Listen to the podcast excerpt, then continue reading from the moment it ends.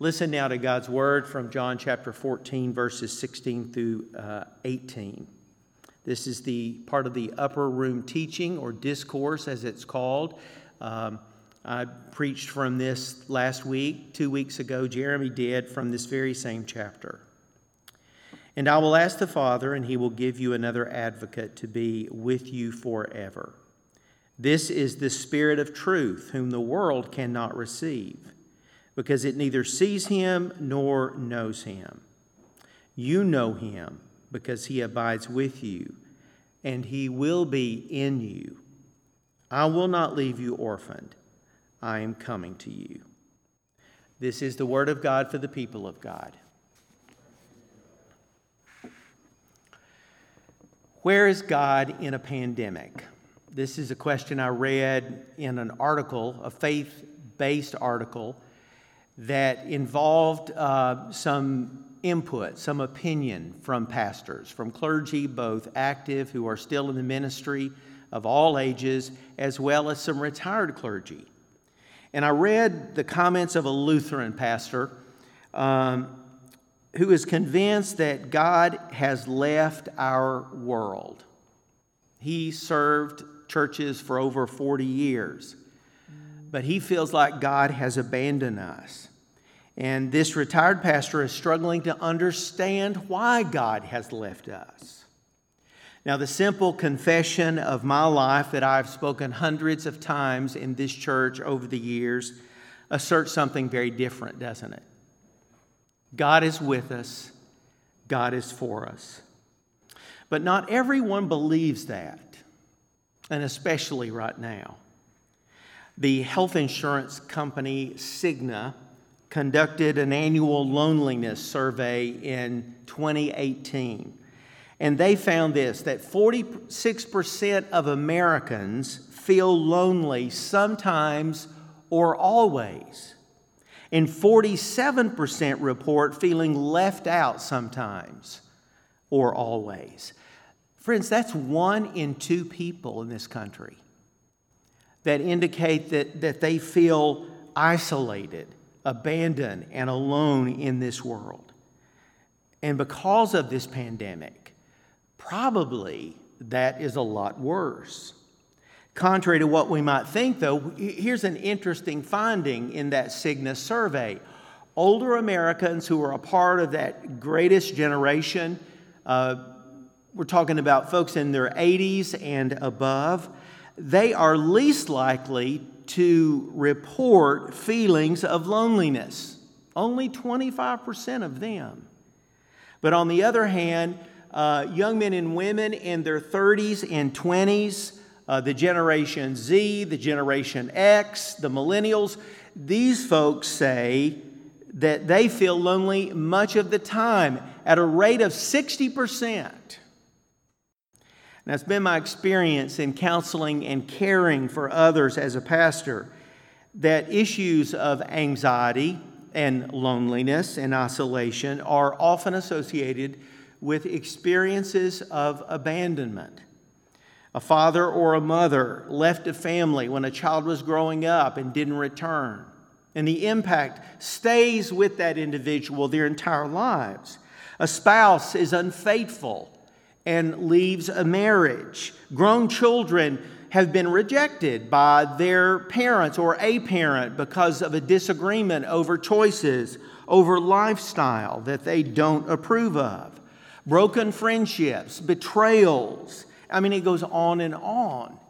A common theme that I hear from people that are in crisis, that, that are struggling in their day to day lives, is that someone has abandoned them in the past. So, the question during this time, especially, is a relevant one. Is God truly with us? Is God truly for us? And, and I will acknowledge that sometimes it seems that He is not. However, much of what Jesus said in this upper room teaching is, is about reassuring the disciples that even though Jesus was about to be betrayed on Thursday, crucified on Friday, and put in a tomb, and, and then later to leave them altogether, to leave planet Earth on, on Ascension Day. That, that in spite of all of that, Jesus reassures them throughout these chapters, chapters 13 through 17, that though he may be leaving them physically, he is not leaving them altogether. John 14, the passage that Jeremy preached from uh, two weeks ago, Jesus promised this. He said, Let not your hearts be troubled. Believe in God, believe also in me. There's plenty of room in my Father's house. And I go to prepare a place for, for you. And if I do that, if I go away and do that for you, then you can be certain I will come again. Later in that same chapter, he says, I will not leave you orphaned. I will come to you. Then Jesus says, Do not let your hearts be troubled, and do not let them be afraid, because you heard me say to you, I am going away. And then in chapter 16, he says, Because I have said these things to you, sorrow has filled your hearts. Jesus was about to leave them. And apparently, there was some anxiety and sorrow and, and um, feelings of isolation that already were rising up in these men. I'm certain you feel that way sometimes. Some of us more than others. I know I have felt that. Um, I struggle with that even today in my life. These anxious feelings. And it seems that the older I get, the more anxious I've become, which doesn't make sense to me entirely because my faith seems to be deeper and stronger and my relationship with Jesus more intimate. But, but these outside forces, these circumstances beyond our control, particularly uh, as we age, can be a trigger for feeling alone in this life. Today is Ascension Sunday, which follows the day of Ascension, which was last week, which is the 40th day of the season of Easter. Yep, it's been over 40 days since we missed Resurrection Sunday. At least we missed being here. Uh, it marks the end of Jesus' physical presence here on earth. That is what the ascension is about. We say in the Apostles' Creed, on the third day he rose again he ascended into heaven, is seated at the right hand of God the Father Almighty. That is core Christian belief. I believe this window that, that is above me here on this back wall of the sanctuary, I believe it pictures that ascension. Some have told me they think it's the second coming. But whether Jesus is going or coming, uh, he's in the clouds, right? He's either leaving us with the promise of, of a return or he is on his way back. And both of those events, the ascension and the second coming, are very, very important to Christianity. In fact, the second coming is uh, often called the blessed hope of the church. That though Jesus has tarried, as they used to say uh, in the old days, has, has, has held his hand of, of coming to judge the earth in order that as many people as possible can repent and come to faith in Him. He is coming again someday. It is associated, this second coming, with the reign and rule of God on the earth, the fulfillment of the kingdom of God, the end of human suffering, the coming of that peace that, that Christina uh, longingly sung about after the prayer this morning, another prayer uh, prayed through song. The early church believed it would be soon and very soon, as Mike's going to sing in a few moments. They really did believe that, that in the first century it would happen. And the disciples seemed to think that maybe, maybe the kingdom would fully come like that day on the Mount of Olives as, as they stood there with Jesus. They said, Lord, this is the last question they asked Jesus. They said, Lord, is this the time when you will restore the kingdom of Israel? They were looking for an overthrow of the Romans, no doubt. They were looking for shalom and all of its, its richness and its variations to dawn on the nation of Israel, to spread to the uttermost parts of the earth. One of the main themes of John 13 through 17, however, is, is the relationship that the disciples must continue with Jesus after he leaves. He makes it very clear he is leaving them. And in order for them to have a fruitful life and to fulfill the mission and the ministries that He has given to them, they need to stay connected to the Father just as He has been in union with the Father. And so, John 15 really uh, some commentators think that's the core of this teaching of this passage. It's the most important part, the, the vine and the branches. For Jesus said, Apart from me, you can do nothing. But if I'm working in you, if my life giving presence and power is flowing through you, you will bear much fruit. So their faithfulness and success is dependent upon something outside of themselves. And that is this person of the Holy Spirit. All the mentoring, the coaching, the teaching, the equipping that Jesus had given them over three years was not enough.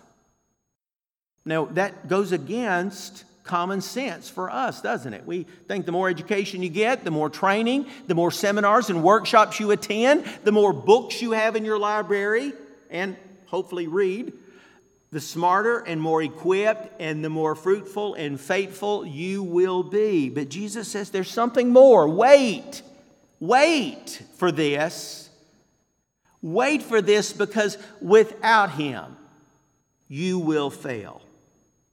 I'm leaving, but someone just as good as me is coming soon. And this Holy Spirit was not fully comprehended at this point. Even as they stood on the Mount of Ascension, uh, and Jesus returned to the Father, was you know carried away uh, supernaturally into a cloud and disappeared. They were told to wait in Jerusalem for the promise of the Father. This is what you have heard from me. For John baptized with water, but not many days from now, you will be baptized with the Holy Spirit. In John 14, 16, Jesus calls this third person of the Trinity in the King James Bible, calls him the Comforter. The Greek word is parakletos, uh, often transliterated in English to paraclete, not parakeet, but paraclete. And, and the paraclete is another helper, another comforter, another encourager, another enabler that is coming just like me, but better than me, Jesus says, because I was with you. I was bodily present with you, but He is going to be in you. He is going to be in you. About this time last year, I started having terrible headaches, and um, I didn't know what was going on. Um, there were a number of tests that were done to, to rule out you know, some serious things like a brain tumor. I was having vertigo and some nausea, and my vision was not exactly right. And they finally determined, a neurologist did, that I have vestibular migraines, which issue from the inner ear. Uh, I've been on a monthly injection now for many months called Aimovig. And I have to tell you, this drug has been life changing for me. It's amazing. Uh, I, instead of having you know, seven to 15 migraine headaches a month. I'm having maybe one or none. So it's been incredible. But there is a side effect to this drug that I've just recently come to really understand. It causes fatigue and weakness in the muscles of my leg and especially in both of my arms. This. Uh, this has not been my strong suit. You know, I'm not a muscle man, as y'all know. Uh, the heaviest thing I lift is a commentary, probably.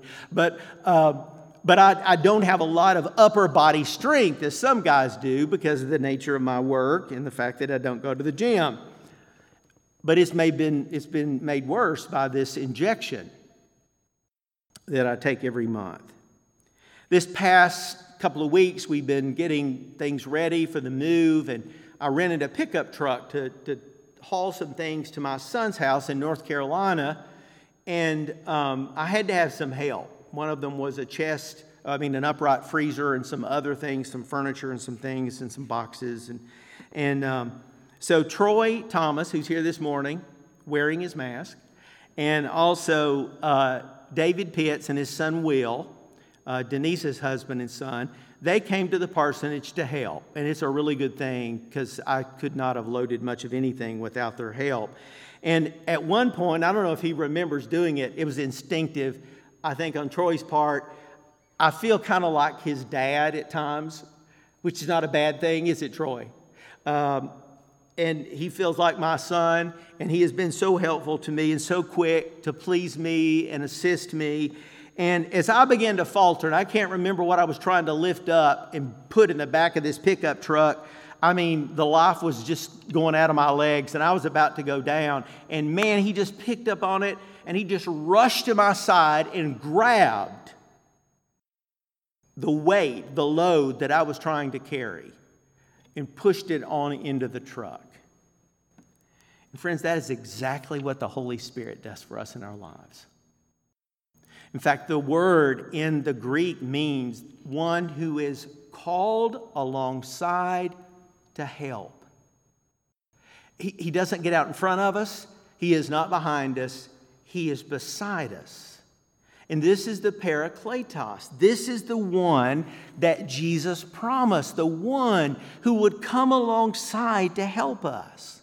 You know, sometimes I think we imagine what it must have been like to be an early disciple of Jesus, one of the twelve, who walked with him and talked with him and saw him do miracles and heard his amazing teaching and his parables, who were on the Sea of Galilee with him when he calmed that storm, or on the shore when he fed 5,000 people.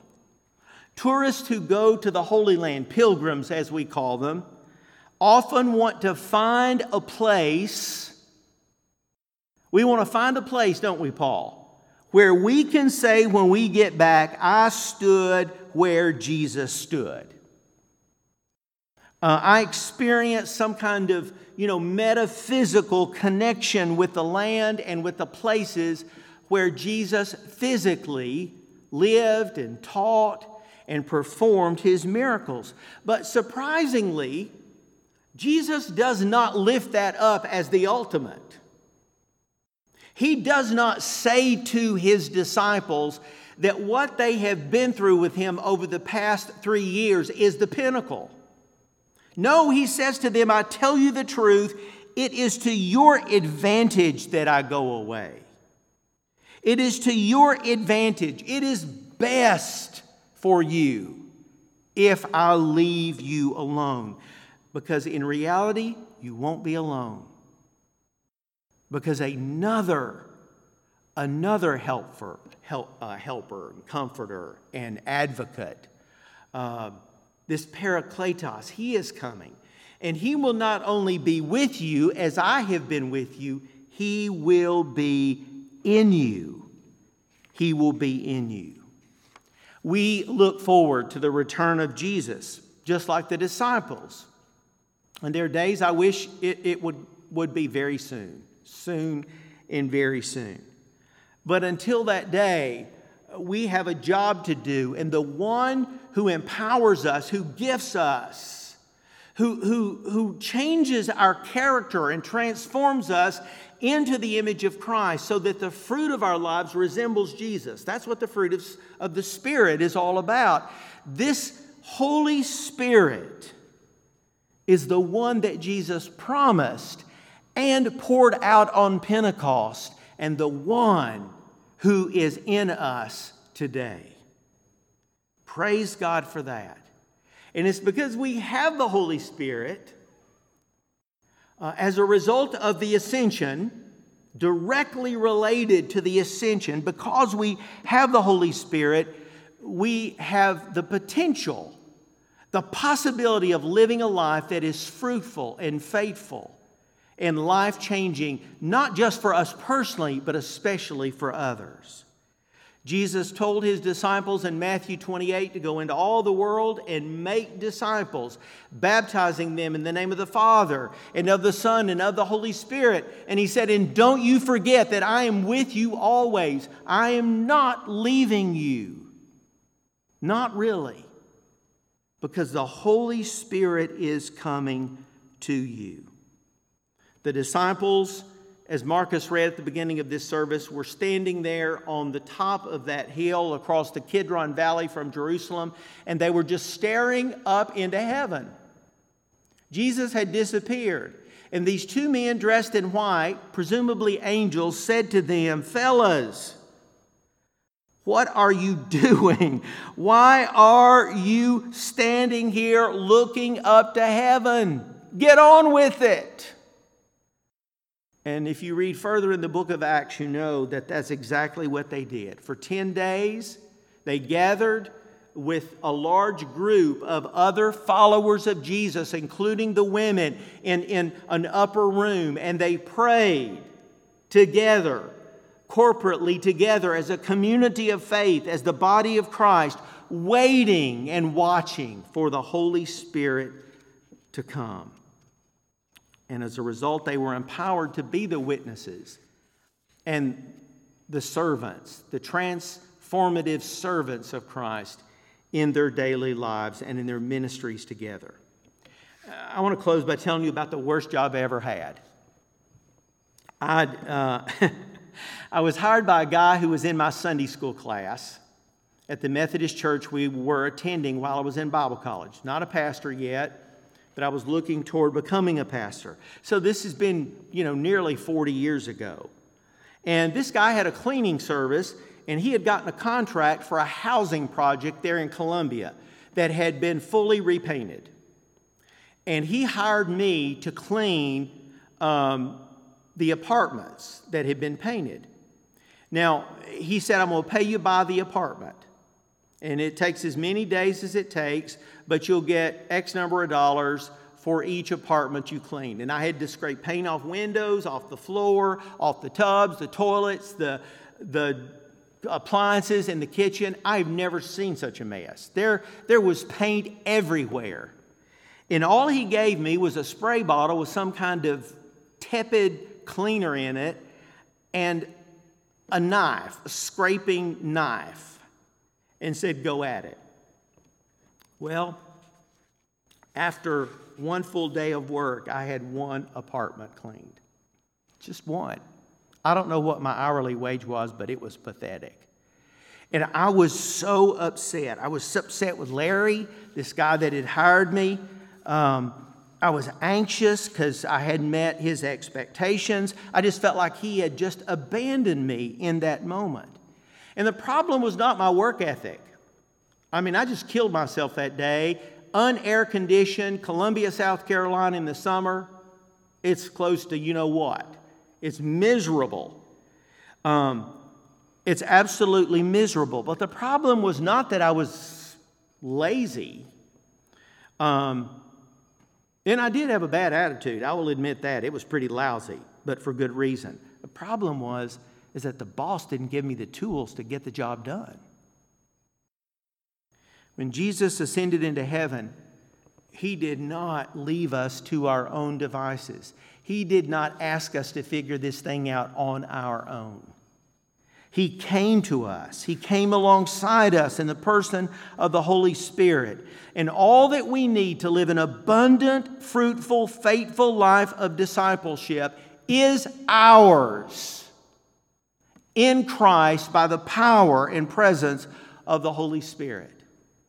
And that is why, for years now in this church, we begin our worship, many of our gatherings, uh, with this phrase ancient prayer of the church Come, Holy Spirit, come. Do you feel abandoned, lonely, fearful, sorrowful, overwhelmed, weary, inadequate for a task. The list could go on and on. Do you feel deficient? Then receive the Holy Spirit. Pray with me this wonderful prayer, simple prayer.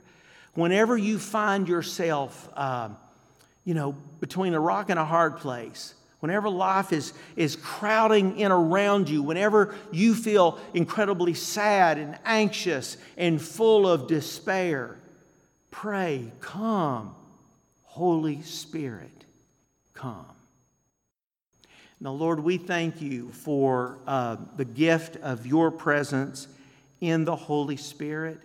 We thank you, Jesus, that because you returned to the Father, because you ascended to heaven and received the glory that, w- that was once yours before you were born a baby, baby in Bethlehem, because of, of the promise of the Father, the Holy Spirit, our lives can be changed and transformed and made new. Come, Holy Spirit, come. Whoever's hearing my voice today, whatever the frailty, the weakness, the concern, the anxiety, the emotion, uh, Lord, come and fill in all these gaps. Come to them and empower them and give them and give them your peace. Lord, I pray that this congregation, for as long as it exists here in this community, would be a spirit filled, spirit gifted, spirit enabled community of faith. In this I pray, in Jesus' name, amen.